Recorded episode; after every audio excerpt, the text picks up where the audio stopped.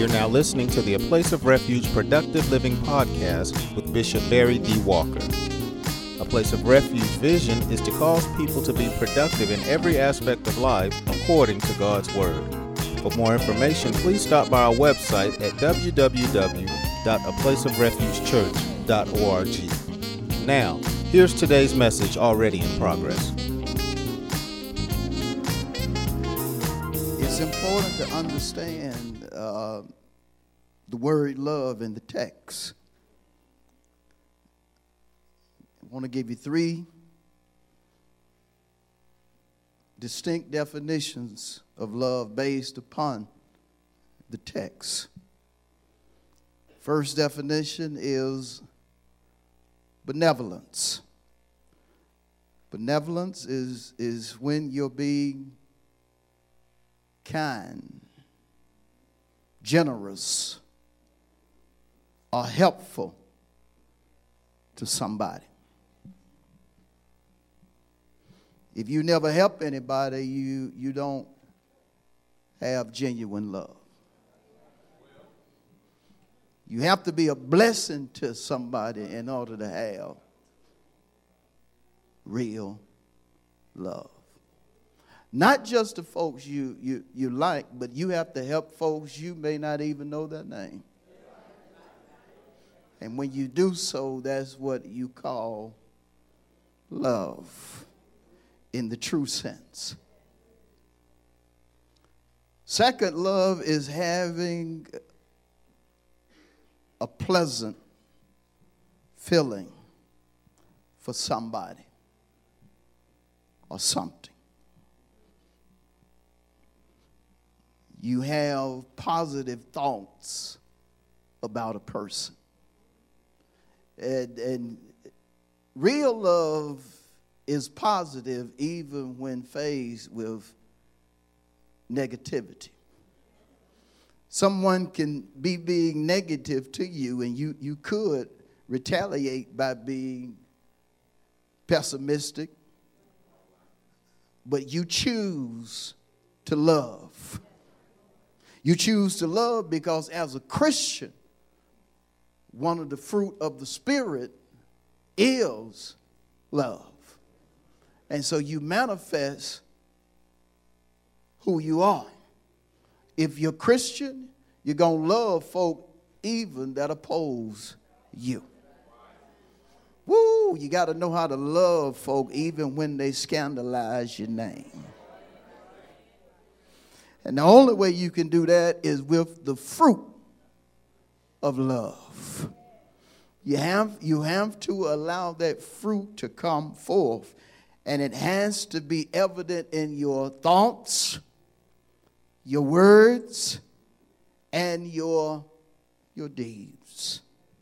Final definition of love is, is theological. Is when your lifestyle says that you are devoted, committed, or addicted to the Lord and all that pertains to Him.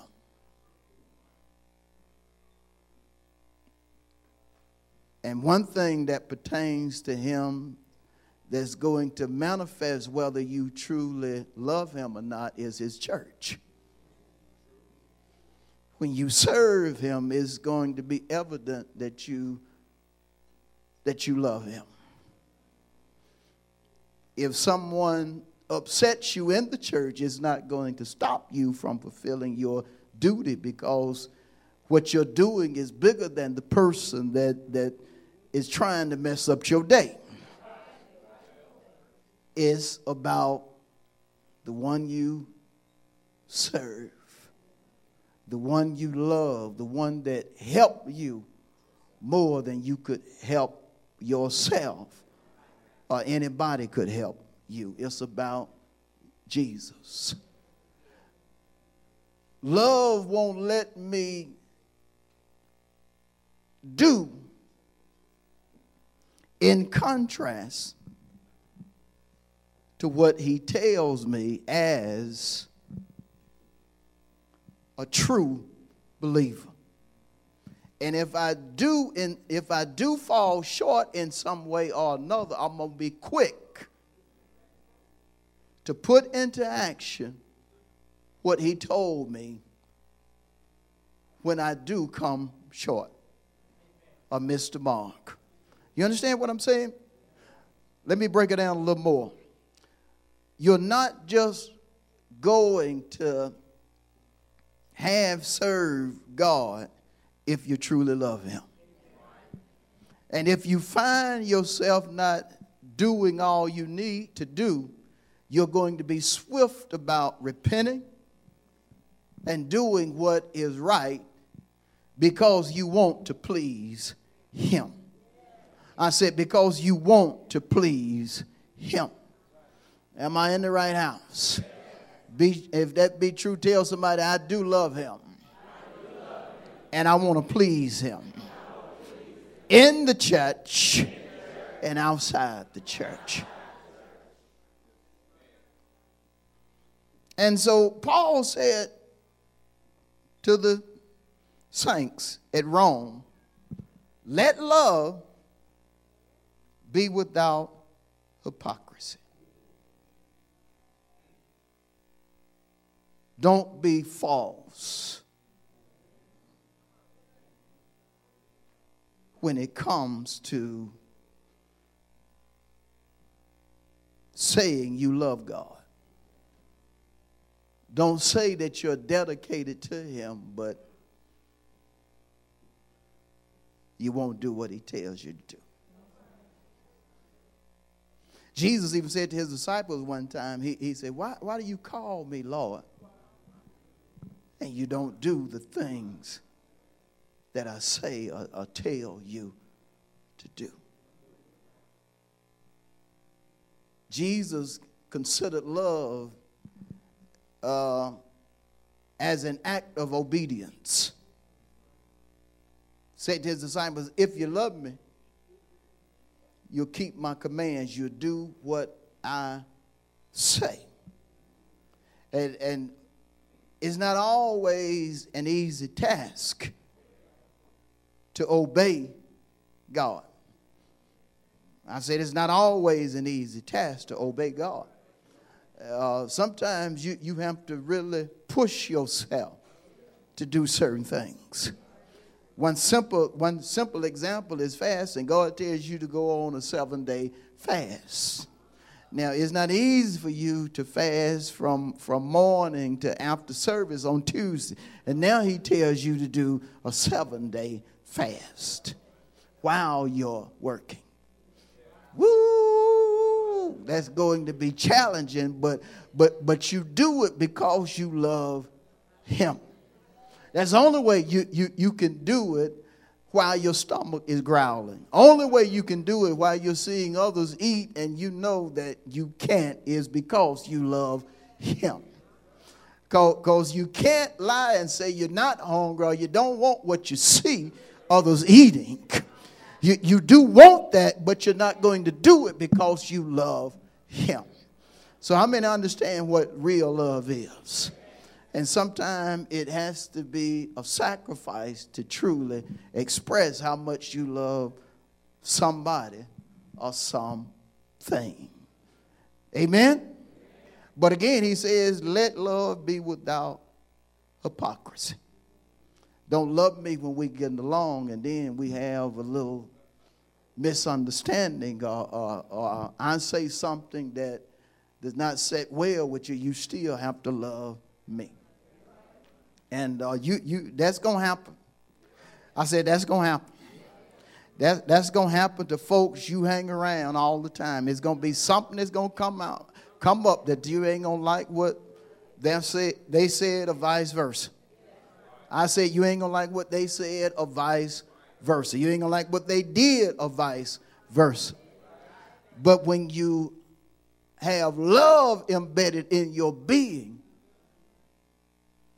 you'll still do the right thing. And that's what Paul wanted the church to do. He said, Look, I, I want you to love, but I don't want you to be no pretender. I don't want you to be false. I don't want you to be saying one thing, but you're doing something else. I got to show you something real quick uh, in reference to being hypocritical when it, when it comes to, uh, to love. Let, let's go to Proverbs 11.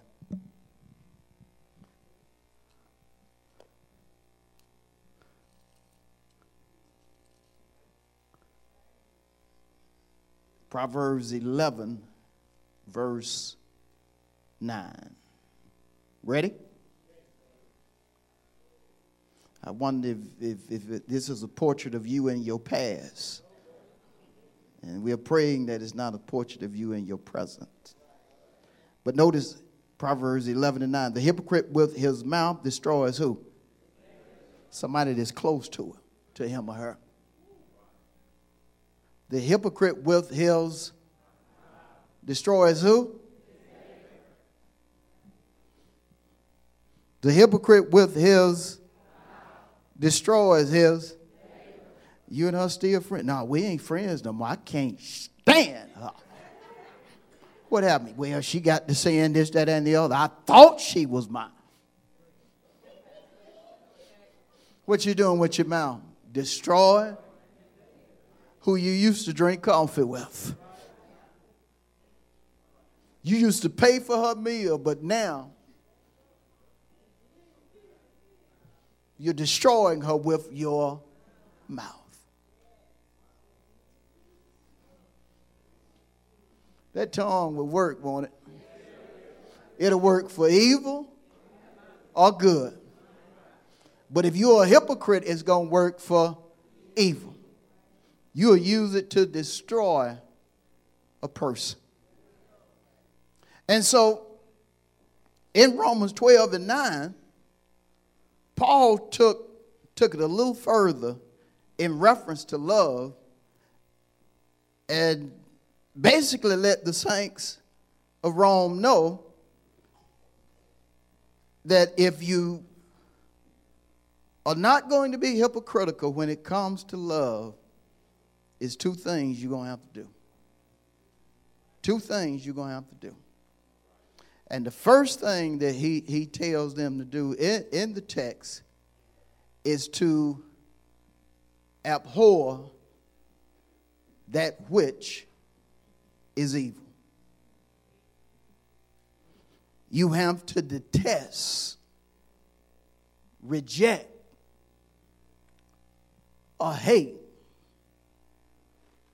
what is connected to the devil or what is morally wrong. You got to hate it. You have to hate what is connected to the devil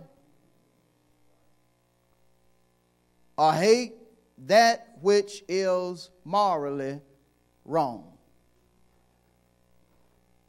And sometimes wrong uh, can be high on your, your choice list. Ooh, now y'all don't want to act right. Have you ever been talking to somebody and, and uh, you felt like, well, if I lie, it'll make it better. If you done been there, I, I, I want to inform you that evil or wrong was high on your list. And don't even try to act like you don't know what I'm talking about because everybody in here has, has told or said something that was a lie because we were trying to cover up something. Get this. Since you've been saved.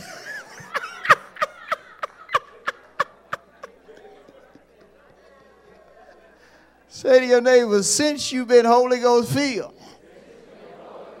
wrong has been high on your list in reference to choices.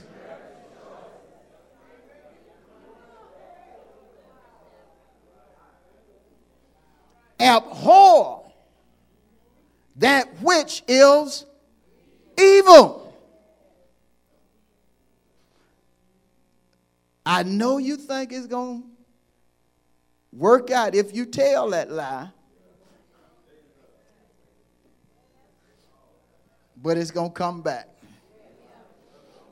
How many have learned you reap what you? If you ever teach somebody or, or say to somebody, you're going to reap. Finish it. Got to show you something. Go with me to uh, Psalm 119.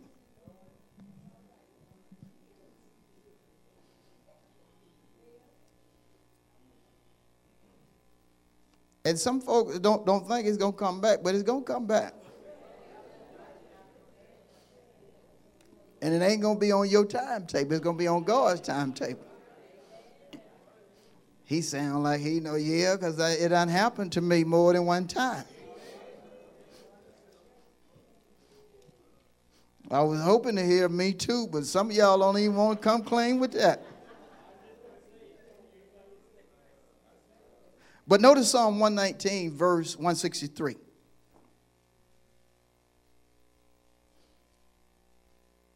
And remember, Paul told, told the Romans, abhor what is evil. Notice the psalmist. I hate and abhor lying. And again, sometimes lying is at the top of our list. Now, if you follow the psalmist who was David, he didn't always have this testimony that he, he hated and abhorred lying because he lied. All have sinned and come short of God's glory. But now, if you don't hate lying,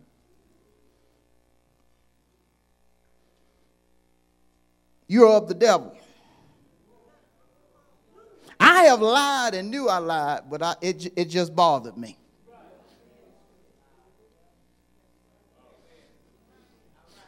I, y'all looked at me funny when I said that. I, I, got, I better just say it again because I'm, I'm coming clean. I have willfully lied. I don't know how to be more plain, which I, I have willfully lied, and, and it just bothered me.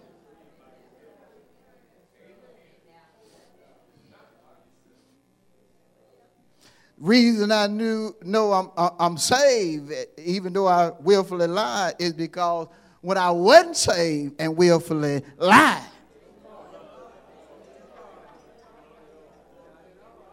I was like, man, I'm sure glad I came up with that one.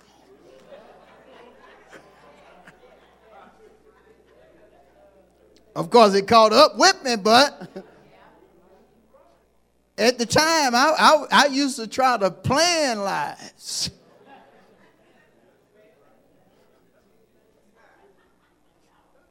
I wasn't like some of y'all, because some of y'all, you could lie with a straight face.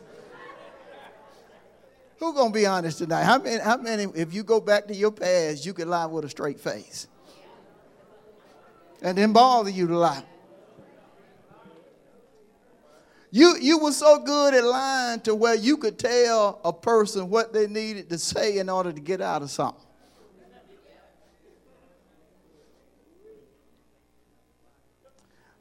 But when you get saved, even if you willfully lie, it bothers you. And, and, and, and I don't care if you do it 50 times. If, if you truly save, every time you do it, it's just going to bother you. That thing going to just is going to cause you to repent. Why, would it, why does it bother you? Because, because it's godly sorrow that's trying to, that's leading you to repent or get that thing right. But if you are okay with lying, it don't bother you to lie. Check your salvation. Jesus is not really Lord of your life. If you just, it don't bother you to lie. I need to show you something else. Let's go to John chapter 8. Y'all uh, read this, probably can quote it, but I need to read it. John 8 and 44. I think I read this last week. John 8 and 44. This is what Jesus said to some, to some men. You are of your father, the devil, and the desires of your father you want to do. Now, notice that they desired to do what the devil did. It didn't bother him. He was a murderer from the beginning and does not stand in the truth. He knew that if, if Adam and Eve partake of the fruit, they would, they would die. And so, what did he do?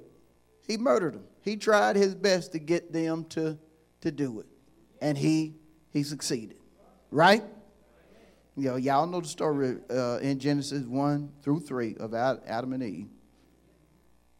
But again, uh, he was a murderer from the beginning. I'm picking back up where I left off. He was a murderer from the beginning and does not stand in the truth because there is no truth in him. Devil ain't got no truth in him. Because there is no truth in him. When he speaks a lie, he speaks from his own resources, for he is a liar and the father of it. He is the originator of lies. So when you willfully lie, you may not be filled with a demon, but you are connected with a demon. That's the reason it should bother us when we when we lie, whether we do it knowingly or unknowingly. It should bother us when we when we lie. You have to abhor evil.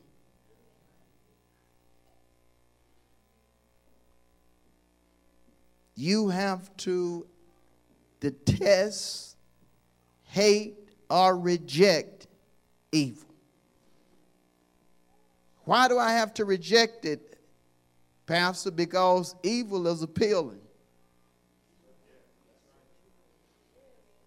Evil can come in a real nice package.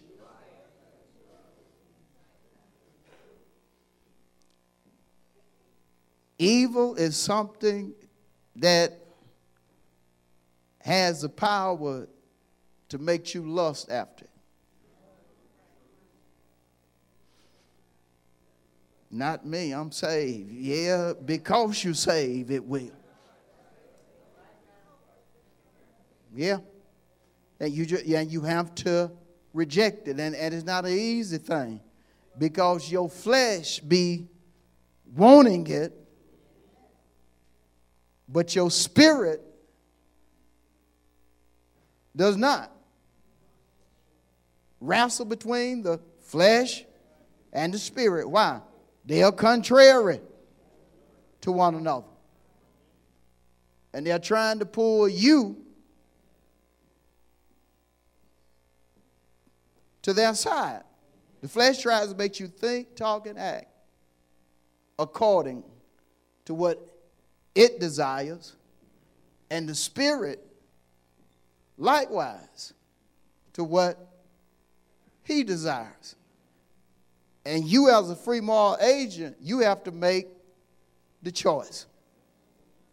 And that's a battle that everybody in this room go through. I'm too old. No, no, you ain't too old now. I'm too young. No, you ain't too young.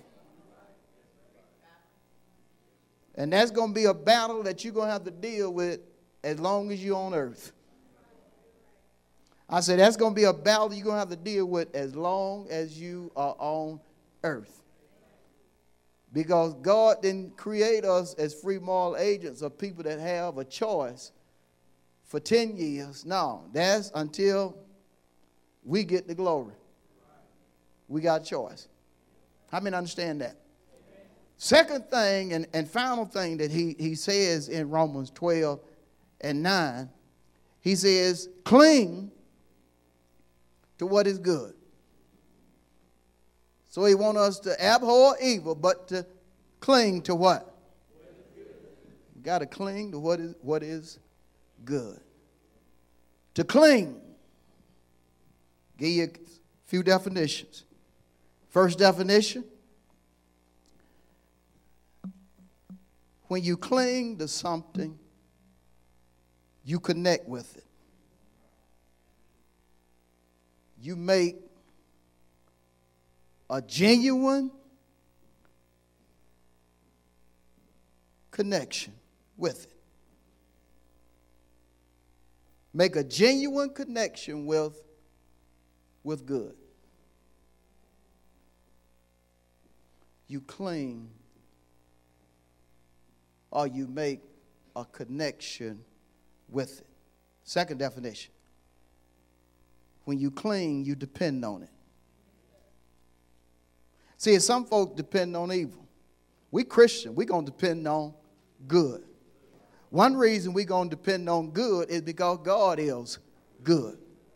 We got to depend on good. Good, good equates God's word. We got to depend on the word. You have to be to the point to where you, you depend on good or depend on the word. One last thing. Um, the archaic meaning of good is to unite. Unite. When you unite, it's synonymous with clinging. So when he talks about clinging to good, you have to understand that cling and good are synonymous based upon the root meaning of good. When you unite, you, you become one. I said, when you unite, you become one. So we're going to cling or unite to that which is good, are we going to become one with good. Can I break it down? You're going to think good, talk good, do and experience good. When something negative happens, you, you're not going to break the tie. You're not going to break the connection. You're going to stick to thinking good, talking, and doing good. Somebody cuss you out, you're not going to break the connection. You're going to continue to think, talk.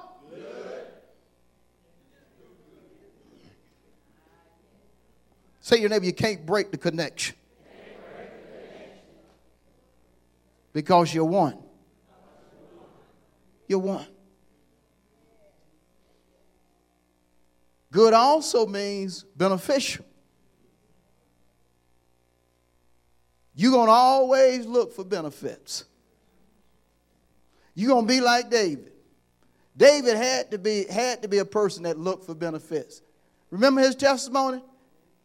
He daily daily loads me with benefits. How in the world you going you gonna know that that, it, that he loan you every day if you ain't looking for?